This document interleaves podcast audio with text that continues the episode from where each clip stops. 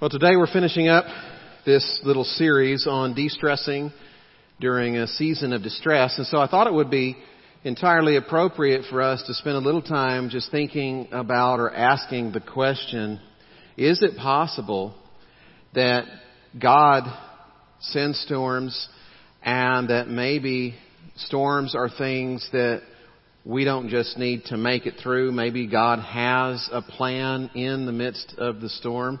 Maybe He wants to see something happen.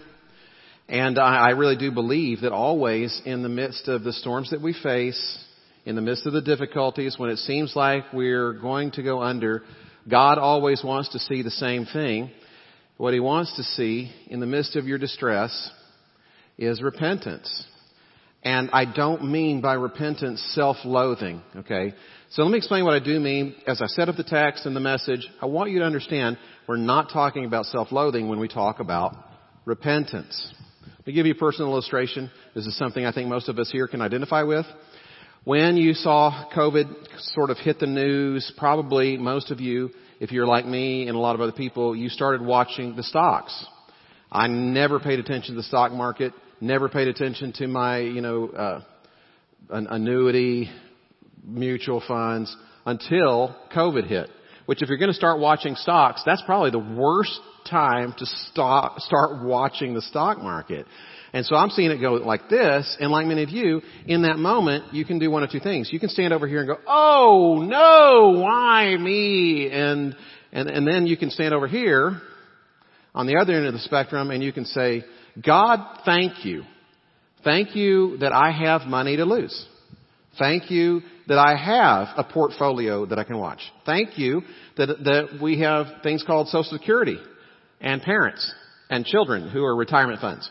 Thank you, God, that I've got friends. Thank you that I'm not totally dependent on this. Thank you for the reality that most of the time things bounce back.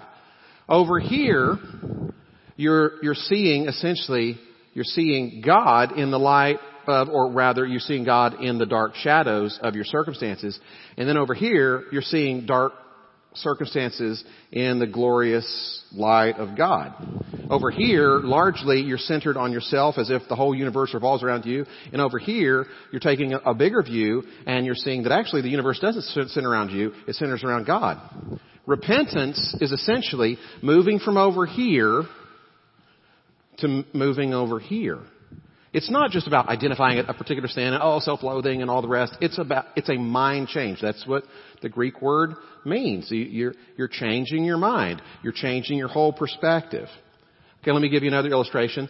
Uh, just this last Wednesday, I got a call in the morning from my mom, and she explained that my dad had had these pains in his chest, like deep in his bones, and he'd not been sharing this with anybody.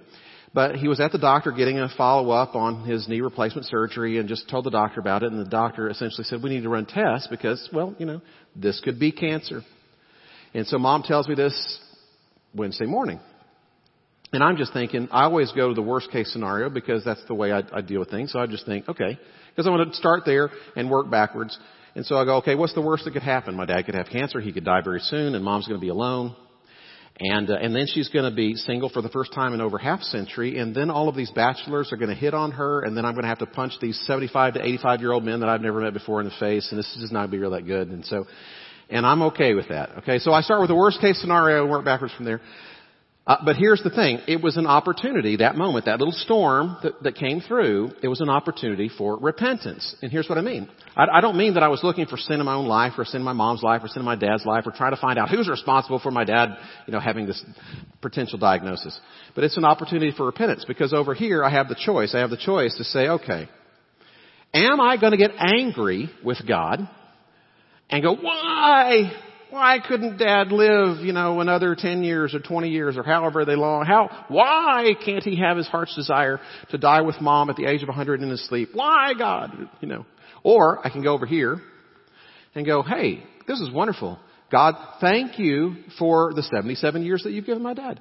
Thank you for a godly legacy. Thank you for the time, you, thank you for the blessings that you've given to him and through him. And I know that Jesus is on the other side waiting to receive him. Thank you, God. Over here, I'm seeing the negative circumstance as the shadow that is casting darkness on who God is. Or, over here, I'm seeing the negative circumstance only in the light of the glory of God. Repentance is moving from me-centered focus to a God-centered focus. That's what repentance is. It's not necessarily self-loathing. Of course, there is sin of which we need to repent. But it's a, it's a mind change from moving over here to moving over here.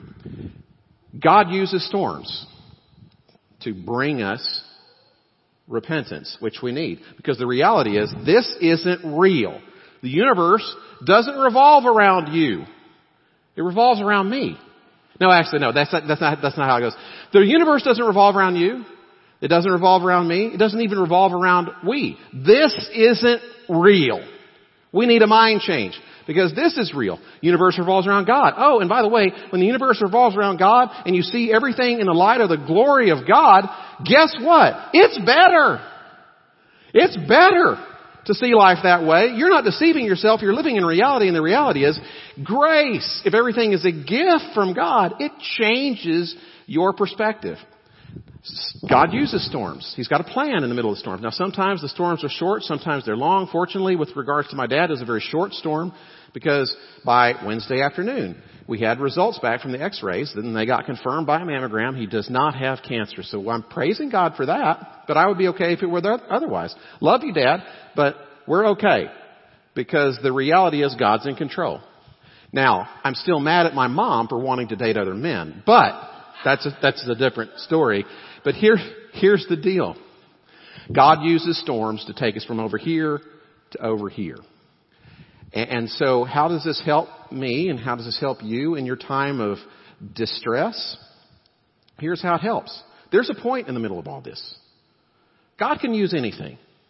In fact, God can do in storms what he really doesn't frequently do with spring rains or morning dews. These seasons happen and we ought to be grateful for them. So this morning what we're going to do is we're going to spend a little time diving in, at least a shallow dive into the depths of God's plan in the middle of the storm. And we're going to do this by turning our attention to one of my favorite books in the Bible. It's probably one of yours. It's the book of Jonah. So let's go ahead and stand out of respect for God who's speaking to us through His Word. We're going to read the first chapter. It's not very long. The word of the Lord came to Jonah, son of Amittai, go to the great city of Nineveh and preach against it because its wickedness has come up before me. And as we see in the book of Jonah, God wants Nineveh to repent. He wants them to turn. Move from over here to over here, so to speak. But Jonah went, ran away from the Lord and headed for Tarshish. Now Tarshish is 2,000 miles in the opposite direction. It's in Spain, on the other end of the Mediterranean Sea. He went down to Joppa where he found a ship bound for that port. After paying the fare, he went aboard and sailed for Tarshish to flee from the Lord. So God has called Jonah to preach a message of repentance, but Jonah is turning away from the Lord and running in the opposite direction. And so you see the irony here? The man who's called to preach the message of repentance needs to receive the message of repentance. It's crazy how that works. Then the Lord sent a great wind on the sea and such a violent storm arose that the ship threatened to break up. All the sailors were afraid and each cried out to his own God. And they threw the cargo into the sea to lighten the ship. But Jonah had gone below deck where he lay down and fell into a deep sleep. The captain went to him and said, how can you sleep? Get up and call on your God. Maybe he will take notice of us and we will not perish. Then the sailors said to each other, come, let us cast lots to find out who is responsible for this calamity. They cast lots and the lot fell on Jonah. So they asked him, tell us, who is responsible for making all this trouble for us? What do you do? Where do you come from? What is your country? From what people are you? He answered, I am a Hebrew and I worship the Lord, the God of heaven who made the sea and the land. This terrified them and they asked, what have you done? They knew he was running away from the Lord because he had already told them so. The sea was getting rougher and rougher, so they asked him, what should we do to make the sea calm down for us? Pick me up and throw me into the sea, he replied, and it will become calm. I know that it is my fault that this great storm has come upon you. Instead, the men did their best to row back to land, but they could not, for the sea grew even wilder than before. Now, these sailors may have been a little rough, but they don't want to kill Jonah. Okay, they're, they're decent guys. Then they cried to the Lord, Oh Lord, please do not let us die for taking this man's life. Do not hold us accountable for killing an innocent man, for you, O Lord, have done as you pleased. Then they took Jonah and threw him overboard, and the raging sea grew calm. At this, the great, the men greatly feared the Lord, and they offered a sacrifice to the Lord and made vows to him. But the Lord provided a great fish to swallow Jonah, and Jonah was inside the fish three days and three nights. May God bless the reading of His Word. You may be seated. Now, in our sin, we do run from God, and God, as the lover of our souls, runs after us and chases after us so as to intercept us and stop us from our self-destructive behavior. And uh, this book is something that everyone here should connect with, the book of Jonah, because in reality, if you're going to understand yourself and if you're going to understand humanity, you have to see that you're not just a troubled person or a hurt person or a frustrated person. You and I, we are runners. We are fugitives from God. And we have these different techniques and uh, individualized approaches for running from God and then hiding from God. We're, we're runners. And so, in a very real sense, the story of Jonah is just like your story my story, only we didn't get swallowed alive. But it's a story of running. It's a story of chasing. We're the runners. God's the chasers. And the way in which God chases us down and catches us is He sends these storms. Okay? And, and we'll get to that in, in just a second. Uh, but here's the story in a, in a nutshell. We just kind of read it. God has told Jonah, go preach to the Assyrians, this ascending world power. Go to the capital city of Nineveh and preach against their violence and against their sin. He wants them to repent. And as we just read, Jonah turns tail and runs. And he tries to run away from God as far as he, as he possibly can. Instead of going uh, east toward Assyria to Nineveh, he heads due west. And so the oddity in all of this is Jonah, who is called to preach repentance, needs himself to repent. So God sends the storm. Now there's a lot in this story that is really interesting. We don't have time to get into all of it. But what we're going to do is we're going to focus on two things in particular. We're going to look at the storm that God sends and we're going to look at the response to the storm because Jonah responds in one way in the beginning of the story and in another way in, toward the end of the story. And the way in which we respond to the storm makes all the difference in our lives and all the difference in us comprehending appropriately the reality of the world in which we've been placed. So God sends this violent storm, this hurricane, this killer storm to actually save Jonah. And so right off the bat, here's what I want all of us to recognize and acknowledge. That is, uh, this is, if maybe I'm off here. Oh, here we go. To the, God does not always do things gently, uh, nor in the way we predict. God doesn't do things in the way that we expect or to the degree that we expect. He actually gets really extreme. And the reason he gets so extreme with Jonah is Jonah is not at this point qualified to do what it is that God has called him to do. He needs to, he's been called to preach grace and sin, but you cannot give what it is that you haven't received. You can't appropriately communicate grace and sin until you understand personally grace and sin. And a lot of people say, well, I understand sin, but if I don't understand grace, if you don't understand grace, you don't understand sin. They actually are, are thoroughly necessary for one another. And you say, well, how do you know that he doesn't understand grace, even though he's supposed to preach grace, which is at the heart of repentance and turning around? Well, here's how I know that he doesn't understand grace. Besides the fact that he runs from God, he is absolutely abandoning the Assyrians. And it's not simply because he's afraid of them. They're scary people. But he hates them. He lives in the northern part of Israel. He likely knows people who have been killed, who've been who've been tormented, who've been taken away into slavery because the Assyrians have raided into the northern part of Israel. He hates the Assyrians, and we have a tendency to feel superior to those that we hate, and we hate those to whom we feel superior.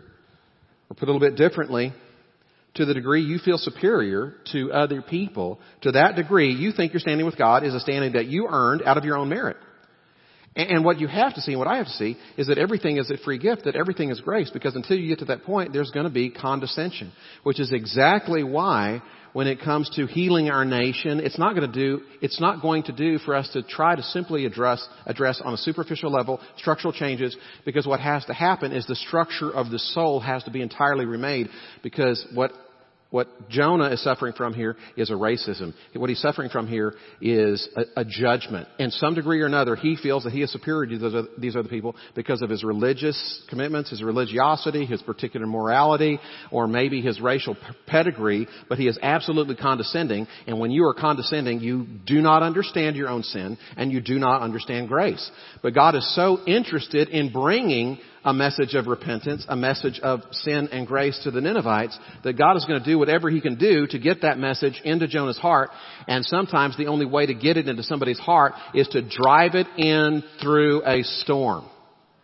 And if there's anything that I've learned from personal experience in my life, it is that God is relentless in His desire to press into you and to press into me this personal full understanding of sin and grace because you will not be able to communicate appropriately in your actions or in your words if you have not received fully grace. So if you're anything like me, God's probably taken you through some storms in your life. And what you've probably learned through those storms is that you thought you understood grace, but you were only superficially exposed to grace. And when you came out the other side, if you responded appropriately to what it is that God was trying to do, you understood grace in a whole nother way that took you to another level in your ability to communicate it appropriately with other people. That's exactly what God is doing with Jonah. Because until you see that you totally need grace to run your life. You're not competent to run your life and you're certainly not competent to represent God. And so what does God do with Jonah? He does what is called an intervention. Now you know what an intervention is, right?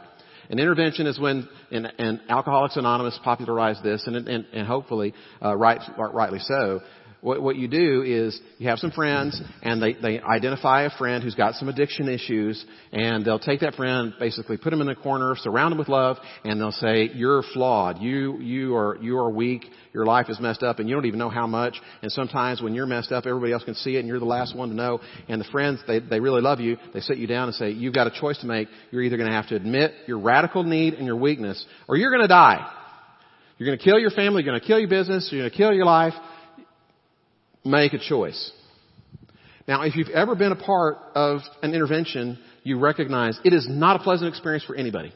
It's not a pleasant experience for the person on the receiving end. It's not a pleasant experience for the person on the giving end. But God is perfectly willing to go there. You know why? Because He loves you. And He cares about you. Oh, and He also happens to care about everybody else that your life necessarily impacts. And the way that those interventions happen are going to be through these storms. And always, always, always, God has to get rougher with us than we think that we necessarily needed Him to be. That's just the way that it works.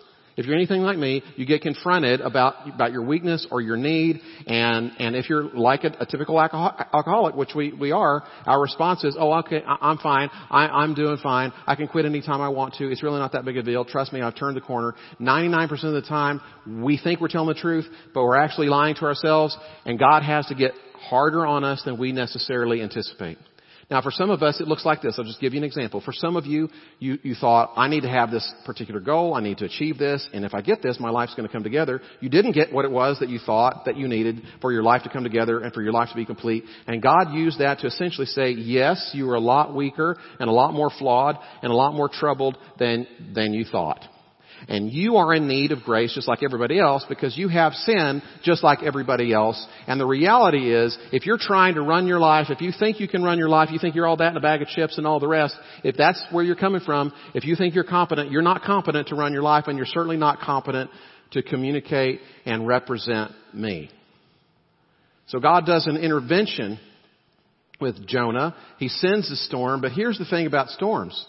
Storms that God sends don't necessarily make every person good and wise, do they?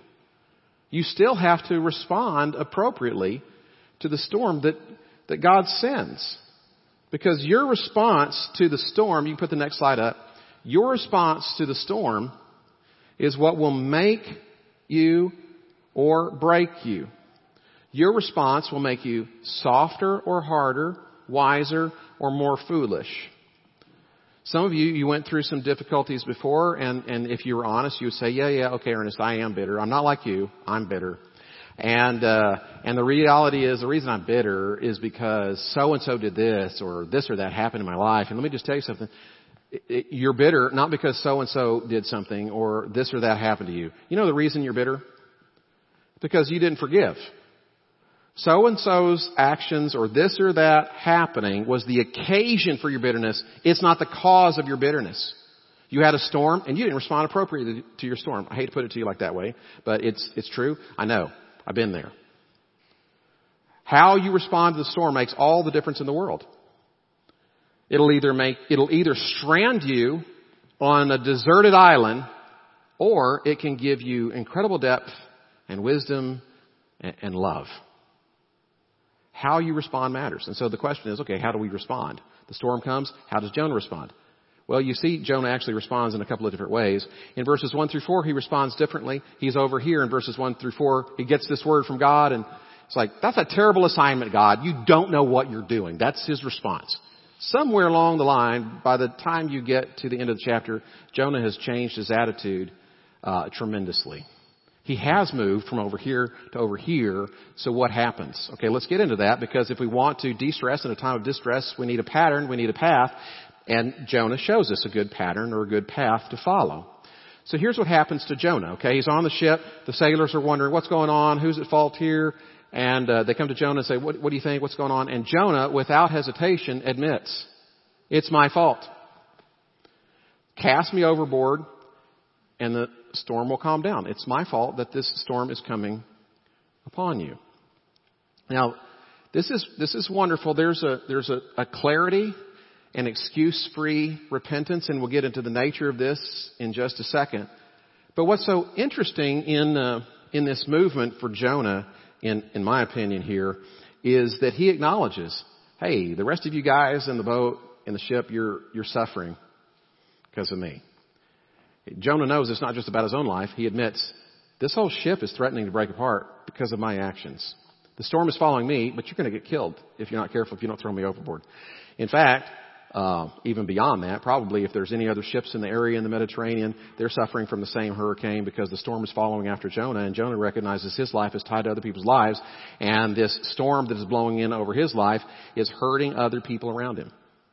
And you say, well, that just doesn't seem fair, does it? That the other sailors and all the other people in the area are suffering because of Jonah's sin? That's not fair. No, it's not. But what does fair have to do with anything? Really. I mean, I don't want to be so straightforward, but I can't help myself. What does fair have to do with it? It is what it is. We all acknowledge that some children are going to succeed or fail largely because of the positive or negative influence of a parent or parents. Is that fair? It's just what it is. A team will win or lose on the basis of a good call or a bad call from one coach or a good play or a bad play from just one player. Is that fair? It's just what it is. An entire city can rise or an entire city can fall on the basis of one terrorist act or one heroic act. Is that fair? That, that sin comes, that the consequences of somebody's sin comes blowing over your life and you had nothing to do with any of that? Is, is that fair? I don't, we're not talking about fair. It's what it is. And it doesn't really seem fair. But that's how it is. And most of us in this room have been hurt, have been uh, wounded, have been terribly frustrated, if not outright angry, because you suffered from the decision of somebody else and they weren't thinking about you at all. We're all connected. Uh, Jesus was kind of asked about this on another occasion. This is over in uh, Luke chapter 13. If you want to look it up some other time or after the service, perfectly do that. In Luke chapter 13, some disciples come to Jesus and, and they ask Jesus this question. When the Tower of Siloam fell, were the people that got crushed worse sinners than the rest? Were they worse? And now we don't know anything about this tower. We don't have news, newspaper clippings of it. It was just, okay, a tower fell. It happens. Buildings fall. So the people that got crushed, when it fell over here and it killed these people, were these people over here worse than these people over here? And Jesus emphatically says, no. But unless you repent, you will likewise perish. What Jesus is saying is, you don't get what you deserve in life. Deserve didn't have anything to do with that. So repent. Why should I repent? Well, because you're actually getting better than what you deserve. Now, th- this isn't to say in the short term we don't get things that we don't deserve. Okay, did did you deserve that person to gossip against you? Did you deserve for your dog to get run over or whatever? Well, no. Things happen in the short term that we didn't deserve, but in the long term, none of us get what we deserve. You know what we what we deserve? We we deserve to be erased. Here, here's what the Bible lays out for you and me. You're getting treated better than you deserve. You got created by God and you're being sustained moment by moment by God. And as your creator and sustainer, here's what, what you owe him and here's what I owe him. We owe him our entire allegiance and all of our love. Do we give it to him? Absolutely not. We don't love God with all of our heart, soul, mind, and strength. We don't love our neighbor as ourselves, and these are people that God cares about as well. And, and, and on the basis of the fact that we have essentially disregarded God and disregarded the people that, that God loves, what is it that we, re, we, we receive? Well, what we deserve is to be raised. And we are so glad that we don't get what we deserve, that God is incredibly merciful to us because He gives us life and He gives us beauty and He gives us joy and He gives us chances and wonderful opportunities and experiences in life. We get better than what we deserve on the whole. So in the Bible, the big question is not, well, how can God allow suffering? No, the, the big question is, in light of how we disregard God, in light of how we disregard people, and Jonah disregards God. He knows what God wants him to do. He disregards and blows them off, heads in the opposite direction. In light of how we disregard God and how, in light of how we disregard other people. He's called to preach the message of repentance to the Ninevites. In light, he's disregarding the people on the ship that's with him.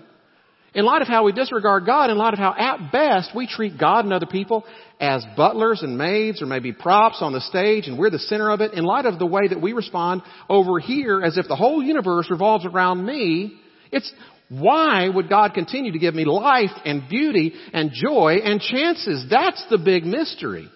And until you press that perspective into your heart, you're not living in keeping with reality. Because this isn't reality, this is reality, and, and, under the grace of God, we are getting, on the whole, better than we deserve. Absolutely we are. And it begins to dawn on Jonah. He starts to get it. And you say, well, how does he start to get it? Because he gets to this point and says, okay, just throw me overboard. Because here's the reality. I'm not just a person who's troubled. I am not just a person who has problems. I'm the problem. I've disregarded God. And I've disregarded you. I haven't loved God with all my heart, soul, mind, and strength. I haven't loved my neighbor as myself. Not even close. Jonah's like, I'm the prophet and I'm living as if God doesn't exist. And practically speaking, even for those of us who are believers, we, we slip into a practical atheism. And yet still God blesses us and blesses us and blesses us. We get more than what we deserve. But until you get that, until you see that, until, until you do a mind change, the repentance, you're not living in step with reality, and you'll be a really bitter person because you'll think that you're constantly being ripped off and that you're not getting enough out of life and that God isn't good enough to you. This is not, this is not just unreality. This is a really unhealthy way to look at the world. But Jonah starts to get it. And, and here's where we get to the heart of what real repentance is. Jonah begins to see God. He's, he, he stops thinking about himself so much, or even his sin. Here's how he puts it. He says, I'm a Hebrew and I worship the Lord, the God of heaven who made the sea and the land. He doesn't fo- focus so much on himself. And that's real repentance. Because real repentance is different than like this, what the sailors do. You know what the sailors do? They come to, to Jonah and they essentially say, what can we do to get out of this mess? What can we do so that the, the, the storm is going to calm down for us. How do we get out of this mess? They're, it, they're willing to do whatever they want to do. I mean, they're, they're willing to do whatever it takes. They'll pray to their own gods. They'll pray to the real God. They'll bend a knee. They'll cast lots. They'll sacrifice. They'll, you know, they're open to whatever because they're about to die. But the essential question is, how do we get out of this mess? How, how can we get this storm to stop beating down on us? How do we save ourselves? Still living over here. And real repentance hasn't happened as long as you're still focused on yourself and your mess. And so I, I, I don't know where everybody necessarily is coming from, and I really don't know who's out there watching, but it is entirely possible that you've tuned in for the first time today, and you're going, wow, does he always talk about sin and repentance? Yeah. Uh, but here's the thing. If you, if you are turning, if you're tuning in you've been watching for a while and you're thinking, well, the, the reason I got so desperate, Ernest, as to watch you is because I'm in a mess. And I want to get out of the mess. And if that's where you're coming from, I want, I'll do anything to get out of this mess. I'll even go to church online. I'll even read my Bible. I'll even talk to God. Well, that's good. I'm glad you're willing to do whatever you, you can do, but you haven't repented yet. That's, that's not the beginning of it. You have to get to the point where it's not about you anymore. I, I never watched The Good Wife. Maybe it was good, maybe it was bad. I don't know. I, it had seven seasons. I'm too busy trying to keep up with SEAL Team, you know, something real. Okay, so, uh, but so I'm not dogging on if you ever watched The Good Wife. I actually came across this wonderful, uh, I don't know, dialogue in uh, an episode from season one. Uh, the Good Wife uh, has this this character. His name is uh, Peter. I have to read this because I didn't watch it. Peter Florrick and uh, he is a former state's attorney who went to prison for eight months because of a sex scandal. He gets out after serving time and he's trying to revive his political career. And he's also trying to reconcile with his wife Alicia. So there's a scene in one episode from season one where, where Peter, along with a couple of assistants of his, they go to this pastor's, Pastor Isaiah, apparently a prominent uh, black pastor, and he and Peter goes to the pastor and says, "I need your spiritual counsel." And uh, Pastor Isaiah says, "You you want to use me, right?" And here's the rest of the dialogue. Peter answers honestly, "Yes, it looks good if I'm embraced by you. Our polling numbers are below par with African American women." So is this the latest scheme, Mr. Florrick? Brutal honesty? I know you think I'm just a shallow narcissistic politician. You know what? I agree with you. But I have been in prison for the last eight months. I've been away from my family, from my life. I've seen everything I've built turn to dust. Pastor Isaiah responds sarcastically until one day you found the glorious words of the gospel. I am not a photo op. I can't be charmed. I can't be finessed. I can't be upped. You have done wrong. I know I have. Your marriage is in trouble. I know you think it isn't, but it is because you don't acknowledge true repentance. Tell me what I have to do. Do you love your wife? Yes. Does she love you? I don't know. You, you are sleeping in separate rooms? Yes. Do you believe Jesus died for your sins? Peter pauses uncomfortably again and says, I don't know what that means. Do you want to know what that means? He firmly answers, no. Pastor Isaiah smiles and says, please God, make me good, just not yet. And, and I actually like this exchange because I think it's really interesting that whoever the writers were for the good wife got it basically right with regards to repentance. Repentance is not repentance when you're still in the center. Repentance isn't repentance unless the Lord is in the center of your repentance.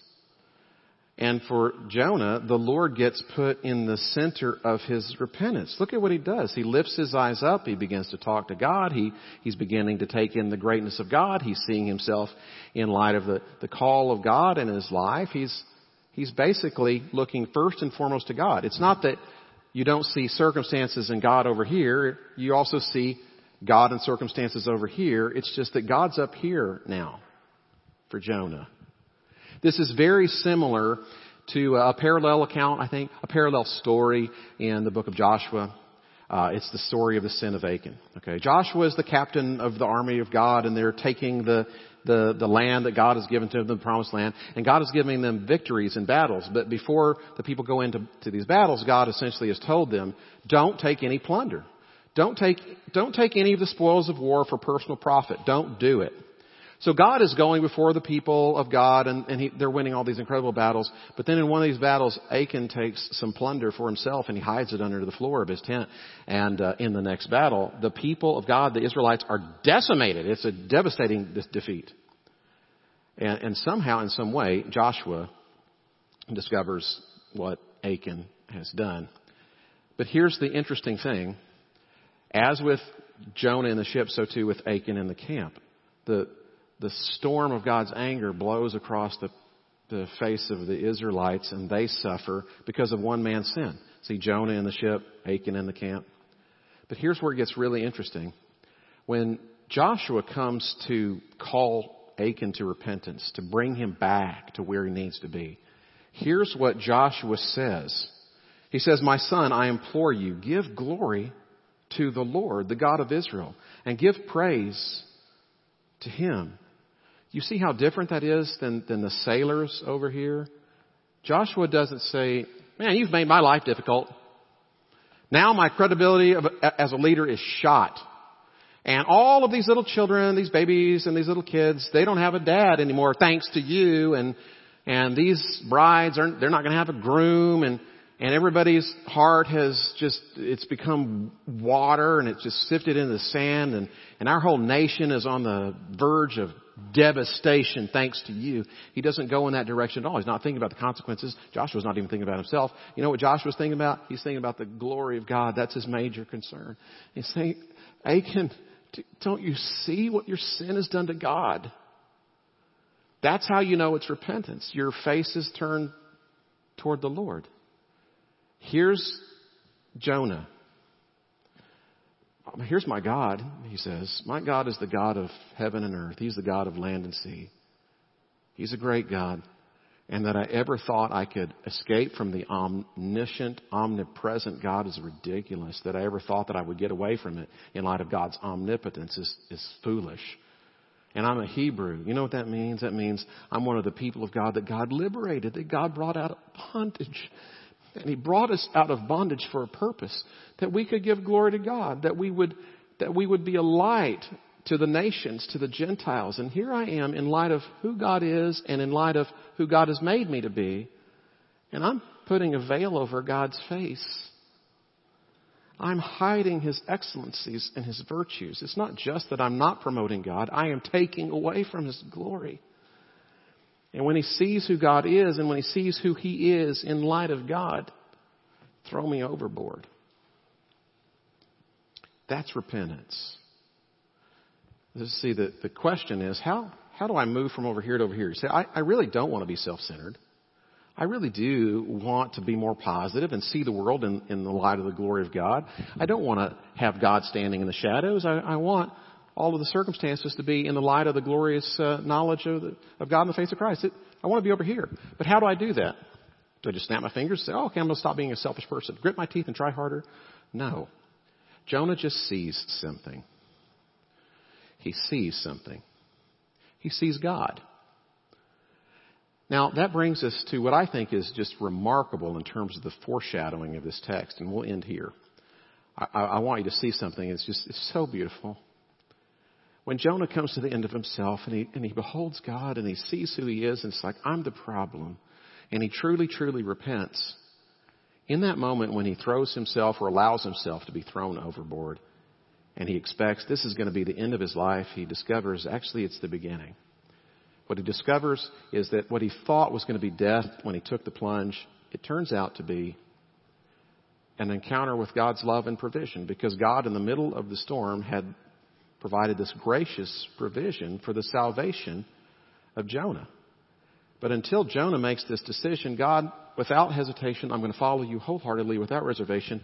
I'm going to stop calling into question your will and your direction for my life, and I'm going to do that, and I'm going to serve you. But not only am I going to serve you, I'm going to sacrifice my life for the benefit of other people. And when he makes that decision to love the Lord his God with all his heart, soul, mind, and strength, and when he makes that decision that he's going to love his neighbor as himself, when he makes that decision and he takes the plunge, he discovers in that, in that moment something he'd never known before, which was the absolute joy of grace. That God didn't just want to still have something to do with him, that God actually had a plan for his life. And when you take that plunge and you take that step and you discover in that moment of absolute yieldedness and surrender that God actually wants to fill you and use you, it's an extraordinary moment. It's a moment that, uh, of course, Jesus understands because Jesus understood that before the triumph, he plunged himself down. He became obedient even to the point of death, even death on the cross, and he allowed himself to be thrown overboard for the likes of you and me. And in that moment, he found that what looked to be the end of his life, it turns out to have been the great triumph, and he was exalted to the highest place and given the name that was above every other name. And for those of us who are Christians, we understand the story. We understand here's reality. The reality is you go up by going down. You rule by kneeling. You find yourself by losing yourself. You find yourself by making your passion to find the Lord. You, you find fullness in emptying. You, you find peace ultimately in the surrender. And whether Jonah recognizes it or not in this moment, which I doubt very seriously he does recognize it, Jesus recognized that Jonah in that moment was showing us the way forward, that he was showing us the way of Christ. Because later on, Jesus will compare himself to Jonah, and he will say, For as Jonah was in the belly of a huge fish three days and nights, so the Son of Man will be the heart, in the heart of the earth for three days and three nights. Jesus goes on in that same passage to say, One greater than Jonah is here, and so he compares himself to Jonah, but he's greater than Jonah, and here's why. Jonah was great, but he was guilty. And he offered himself as a substitute for the others that they would be saved. Jesus, who is innocent, allowed himself to be thrown overboard into the depths of the wrath of God. And when he, when he allowed himself to be thrown over, there was no one there to catch him. Utterly forsaken. And yet he did that for you and for me. And so here's the good news in all of this. God has a plan in the storms. You don't have to grit your teeth and just try really hard to get over here. You just need to see something. You need to see God. And God has revealed himself so beautifully and fully in Jesus Christ because here's what you need to see and here's what I need to see and remember. Jesus Christ is the greater Jonah. And he threw himself overboard for you and for me. That ought to change the way that you decide to either run away from God in the storm or run to God in the storm. You see him. I uh, I came across this on Twitter. You know, I, I twit. I don't know. I, I, I twit enough to know how to do it, but I don't know what it's called. Tweet. I guess I tweet on Twitter. And I came across this really interesting piece. This was uh, something that was written by uh, Nicole Noel Walker. It was about her nephew, her six-year-old nephew named Bridger. Some of you may have seen this. I saw it second. Anyways, I saw it on Twitter, and it was like the next day, on July 9th, her nephew saved uh, his sister. Here's what happened. She was uh, about to be attacked. He saw that this dog charging his sister, and he put himself between his sister and this dog. And this dog went to town on his face, chewing up his face and his head. And when he was able to break away from the mauling, uh, Bridger grabbed his sister's hand and, and ran her to safety. And uh, when I saw the read the story and uh, see the picture of his face, part of me says, that's about the most beautiful face you're ever going to see. He got 90 stitches and attention from a plastic surgeon. I hope that it heals up, but that picture to me is beautiful because here's what he said. He said, I, I, I thought that if anybody's going to die, it should be me. Now here's the thing. Dogs bite. Storms blow. Towers fall. Economies collapse. Pandemics pan. It happens. But in the middle of whatever it is that you're facing, you need to know you should run to God. You should repent because in Christ Jesus, you have a big brother better than Bridger. So here's the choice. You, you're in a storm. What are you going to do? Like, only Jesus can still the storm. But sometimes he chooses not to because it's good for us. Here you are in the middle of your storm, however it is, whatever it is. You've got a choice. You can be like Jonah in the first few verses. Oh God, I hate this plan for my life. Up yours. I'm getting out of here. And that's just how people are to, to God. And I've seen people in churches turn their back on God. I did communion one time for a lady and I knew exactly what she was struggling with and I mentioned the struggle and she knew I was talking to her. She was the only one. And when it was time for communion, she came forward, did not partake, turned around, walked out the church, and never came back. People do that. With the body of Christ and the blood of Christ right there in full view. Not only do I think that's foolish, I think that's really impossible if you see his, his scars, if you see his face. See, the reality is, you have a big brother better than Bridger. And it just doesn't just seem like, well, it's the humble thing to do to simply repent. If you've seen him throw himself overboard for you, how can you do anything other than repent? So repent. Let's bow for a word of prayer. Father, we thank you so much for the love that you have given us, the grace that you display, and the grace that not only makes some of the storms short, but actually allows them to do their work in us. Because it is a great thing to recognize who you are. It's a great thing to step into reality as it is. It's a great thing to see all of life in the light of your glorious grace. So Lord, as we're in the midst of our distress, I, I, I guess part of my encouragement, I guess that I need to receive is you've got a plan. And, and we have someone to turn to. And, and, and, you're, and you're a good God. And, and, and maybe, just maybe, some of us would even have the guts to say, you take as long as you need to in this storm. Because we need repentance. Our nation needs repentance. We need a reality check. We need a change of mind. And it just may be that the storm we need is a violent one and a long one. We don't know. We don't. But we trust you and we acknowledge you are a God like no other, the creator of heaven and earth, the Lord over land and sea, a, a God who has called us to be your people, temples of the Holy Spirit, revealing you to the nations.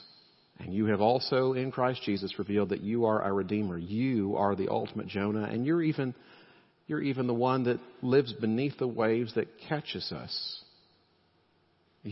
You're the, you're the one that swallows us up with your grace. There's no God like you. Help us to trust you as we ought. Help us to turn to you as we should.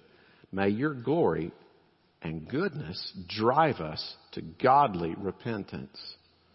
And we pray this in Jesus' name. Amen.